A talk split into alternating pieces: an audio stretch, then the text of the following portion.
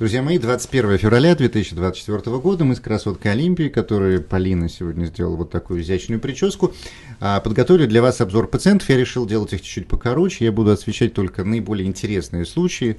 А, первая пациентка 34 года, она приехала с нарушениями цикла. Нарушения цикла у нее были всегда. И большую часть жизни она принимала гормональные контрацептивы, потом перешла на дюфастон. И вот сейчас она все отменила и решила забеременеть. Что у нас по анализам? По анализам ТТГ в норме, тестостерон повышен, пролактин повышен, и причем повышен за счет монофракции, но чуть-чуть совсем, ну, так сказать, немного повышен. Делаю УЗИ. По УЗИ поликистозный вид одного яичника, другой яичник в норме. Но в том, который поликистозный, уже зреет доминантный фолликул, хотя сегодня 23-й день цикла и должно было быть желтое тело. Но оно не случилось, а это первый цикл после отмены всех дюфастонов. Там зреет доминантный фолликул 15 на 14 миллиметров. То есть э, процесс селекции фолликула и э, сохранен. А у пациентки с ПКЯ, ну, то есть э, получается по анамнезу, по повышенному тестостерону, по поликистозному виду одного яичника, даже может один быть, но очень слабенький, мягкий с ПКЯ. И на самом деле она отмечала, что и были овуляции периодически там случались, пробивались. А, и есть гиперпролактинемия, она делала э, МРТ гипофиза, там ничего не нашли, и, в принципе, цифры повышенного пролактина, там около 700, 700 не такие существенные. Это функциональная гиперпролактинемия, которая чаще развивается на фоне каких-то стрессовых ситуаций. То есть есть чуть-чуть СПКЯ, а, и есть чуть-чуть функциональной гиперпролактинемии. Вот такая картинка. Пациентка планирует беременность, и вот сейчас они там с мужем должны поехать отдыхать. А, какая тактика? А, я решил поступить изящно. Значит, я дал очень маленькую дозу Достинекса, четверть таблетки два раза в неделю, просто чтобы немножко уменьшить а, влияние пролактина, потому что он тоже может нарушать выработку ФСГ, а нам сейчас это не нужно, чтобы кто-то мешал выработке ФСГ. Поэтому чуть-чуть я убрал функциональный гиперпролактиномии. Я добавил э, дикероген э, по одному Саше два раза в день, просто для того, чтобы при этой ситуации улучшить взаимоотношения инсулина с рецептором и улучшить взаимоотношения ФСГ с гранулезными клетками. На это влияет эта ситуация. Это облегчает и э, рост фолликулов, и стимуляцию овуляции. Но пока не стал назначать стимуляцию овуляции, потому что вроде как сам доминантный фолликул стал расти, и вроде как все хорошо. Я понаблюдаю три месяца. Если за эти три месяца на самостоятельных овуляциях, которые возможны в этой ситуации, у пациентки наступит беременность, бинго. Если в течение трех месяцев все-таки овуляция не будет происходить, фолликул не будет дозревать, то я проведу тогда стимуляцию овуляции. Там есть время, пациентка не торопится прямо быстро, поэтому я думаю, что несколько месяцев на то, чтобы понаблюдать за естественной ситуацией будет, потому что это первая будет история, в которой а, ничего приниматься не будет. Ну, конечно, ей назначили всех всегда этот гомеопатический авериамин, который нужно было сразу выпить в помойку. Ну и, в общем, в принципе, его я тоже отменил. Вот такая вот история, а, показывающая комбинацию небольшого СПКЯ и небольшой функциональной гиперпролактинемии, которые могут сочетаться. И у пациентки не разогнанная СПКЯ, потому что пациентка худенькая, э, в принципе, здесь никакой инсулинрезистентности выраженной нету на этом фоне, поэтому этот синдром, как я говорю, не распаковался. Поэтому для того, чтобы из него выйти, то нужно достаточно легкое телодвижение. Я думаю, что в естественной ситуации здесь наступит беременность. Следующая пациентка 35 лет. Интересная история. Она приехала с жалобами на боли внизу живота, межменструальное кровянистое выделение, снижение либидо. У пациентки интересная история шейки матки. Ей как бы поставили дисплазию шейки матки, но как бы только по кольпоскопии, поскольку никаких убедительных других документов, указывающих наличие дисплазии, у нее не нашлось. Ни в цитологии, ни в чем. Ей делают конизацию шейки матки и гистологически, конечно же, не находят подтверждения никакой дисплазии. В общем, эта история закончилась. Потом ей постоянно берут пайпель биопсии, на основании которых ставят полипы, его предлагают делать выскабливание. Вот. А, а на самом деле пациентка находится как бы в планировании беременности. Сегодня слово «как бы», видимо, будет э, главным. Я ее смотрю. Никаких вообще сомнений, никаких полипов нету, нормальные яичники, все хорошо, все прекрасно, все хорошо. Ну, причин для того, чтобы мазать вот эти вот боли внизу живота, снижение либидо, никаких нету. За исключением одного. У пациентки есть интересная работа, которая ее очень увлекает. И пациентке вроде бы как надо заниматься материнством. И это опять очередной раз конфликтующая история. То есть, когда увлечение работой, оно конфликтует с желанием забеременеть. И в такой ситуации помогает не гинеколог, а в такой ситуации помогает психотерапевт с когнитивно-поведенческой терапии, который позволяет эти все истории разложить как бизнес-план, ну то есть понять, как будет течь беременность, как будет проходить материнство, как это можно совмещать вместе с а, работой, с планами, с задачами. То есть нужно прямо разработать бизнес-план на эти события, если хочется это совместить. Ну и в целом понять, насколько это нужно. Соответствующим образом этот внутренний конфликт переносился в сторону матки, и поэтому происходили межменструальные кровянистые выделения, ну, конечно, либидо снижается, потому, либидо снижается, потому что пациентка впадает в этой ситуации в депрессию, ну и боль внизу живота. Других причин нет. Пациентка здорова, физически она здорова, функционально нет. Отправила разбирать ситуацию, писать бизнес-план на беременность. Вот, вот такая история.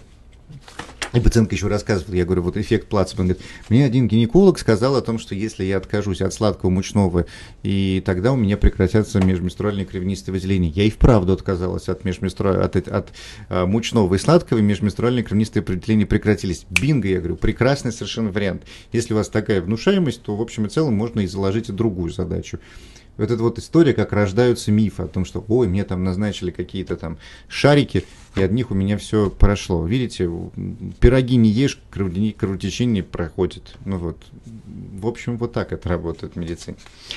А 33 года следующей пациентке, она приехала с жалобами на нарушение цикла а, нарушение цикла у нее с минархи, ну, то есть с самого начала. И оно причем такое необычное, то есть у нее то задержки, то более-менее нормально ходит, но это не помешало пациентке перенести три беременности, двое родов, одна замершая беременность. Она говорит, ну как-то так, вот ничего не старались, вроде бы одна, вторая, третья, то есть овуляция периодически происходит. У пациентки ТТГ в норме, пролактин в норме, яичники выглядят нормально, все хорошо. Сейчас пациентка приехала, а, у нее тоже никаких отклонений а, нету, только одна паравариальная киста. Вот, а мы с ней обсудили этот вопрос, и я просто объяснил, что с учетом того, что никаких других причин нет, СПКЯ нету, адреногенитального синдрома нету, ТТГ в норме, гиперпролактинемии нету, ну, в общем, остается только стресс. И в те периоды, когда у нее были там серьезные моменты в жизни, цикл и вправду растягивался до 70. Когда все было нормально, была овуляция, он сокращался до 30, и там вот наступали все эти беременности. Поговорили именно об этом, потому что других причин для нарушения цикла у пациентки нету. Вот, это вот как раз стрессовая история. Ну, она ставится путем исключения, она не ставится путем, ой, у вас стресс. Нет, я сначала смотрю все анализы, делаю УЗИ, исключаю другие причины, и потом прихожу к пятому пункту, к стрессу, и больше не так. Приходила повторная пациентка, я про нее расскажу, потому что это знаковый такой момент. У пациентки какое-то время, а она пришла с тем, что рассказала, что у нее летом начались панические атаки в период овуляции и рядом с ним. Вот такой интересный симптом. А, и а, в общем, пациентка как бы принимал там пустырник, вроде как стал чуть полегче, но я объясняю, что это не все так. Я объясняю, что тот период, когда пациентка как бы находится в период овуляции, это период, когда организм может, должен или, в общем, тема беременности присутствует в организме. И спрашиваю, как это с этим связано? На самом деле у пациентки как раз и есть конфликтная история с тем, что в целом она уже хочет забеременеть, но обстоятельства работы не позволяют это сделать в ближайшие два года. И вот это внутренний конфликт, который не перешел в сознательное, а остался в подсознательном, плюс у пациентки был стресс на работе и приходилось заниматься не очень приятной деятельностью. И вот это все привело к тому, что этот конфликт был неосознан, он создал напряжение и выдался в виде панических атак. Вот. А, и эта история, опять же таки, требует конструктивного разбора. Нужно опять все опять как разложить и понять, когда как к чему, о чем сейчас думать. Во всяком случае, а нам об этом надо говорить, а не внутри себя зажимать. И серии когда-нибудь потом я об этом подумаю. Я об этом подумаю завтра, да, как знаменитая фраза из этого произведения «Унесенный ветром».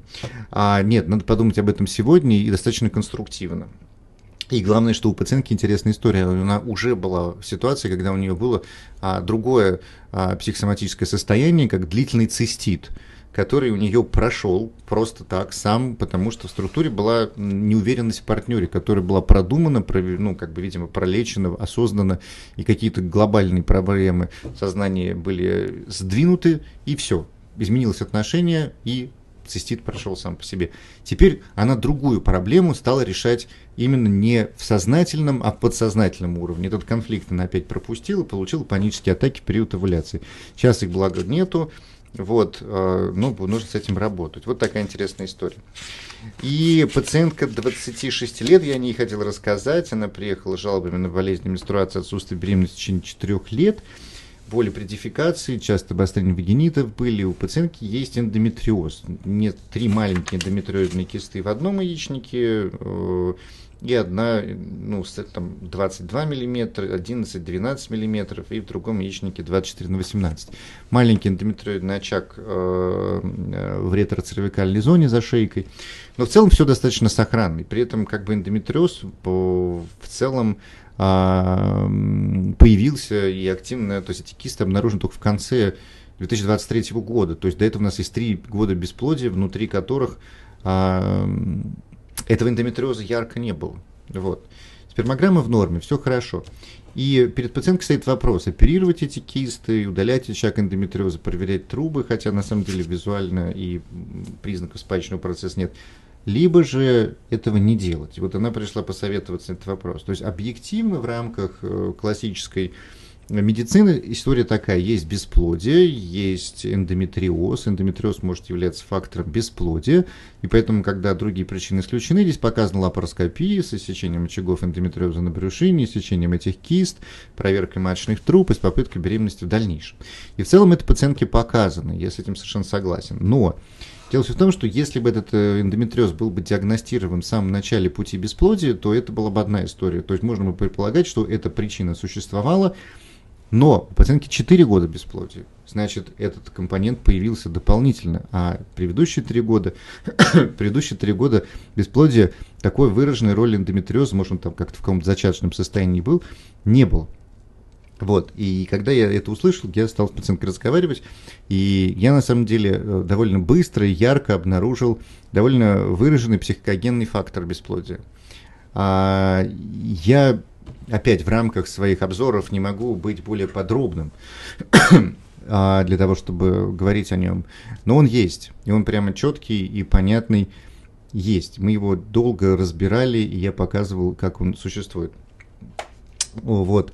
И, а, и я на этом примере хотел показать, что здесь очевидная причина в виде эндометриоза, появившаяся позже в структуре бесплодного брака, на самом деле затмевала ту проблему психогенного бесплодия, которая существовала предыдущие три года. И если бы сейчас оперировали бы эндометриоз, бы это привело бы к отсутствию беременности, это было бы довольно сильным разочарованием после перенесенной операции. Поэтому тактика у меня была следующая. Из-за того, что, то есть, как бы я попросил перенести операцию на 3 месяца, ну, просто там 3-4 месяца, для того, чтобы это никак не ухудшить ситуацию, чтобы попытаться сейчас довольно быстро и активно а, проработать ту историю, которую пациентка не видела как причину своего бесплодия. Вот это очень важно было показать, что там есть над чем поработать. И а, если она в этой истории продвинется, то возможно наступление естественной беременности, такие кисты и такой эндометриоз в целом не могут против, как бы не мешают наступлению беременности. Ну вот, как бы, это сочетанная форма бесплодия. Ну, то есть, ну, потом, если все-таки никак не сумеют продвинуться в этом вопросе, то, конечно, надо будет сделать эту операцию и потом продолжить все равно заниматься психогенным компонентом. Вот такая вот э, история. Вот, а, вот такие были а, пациенты. Я повторюсь, что я буду в основном сейчас показывать только отдельные интересные поучительные случаи, чтобы было больше поговорить над какой-то конкретной историей. Вот, а, и вот так. Всем прекрасного вечера. Пока-пока.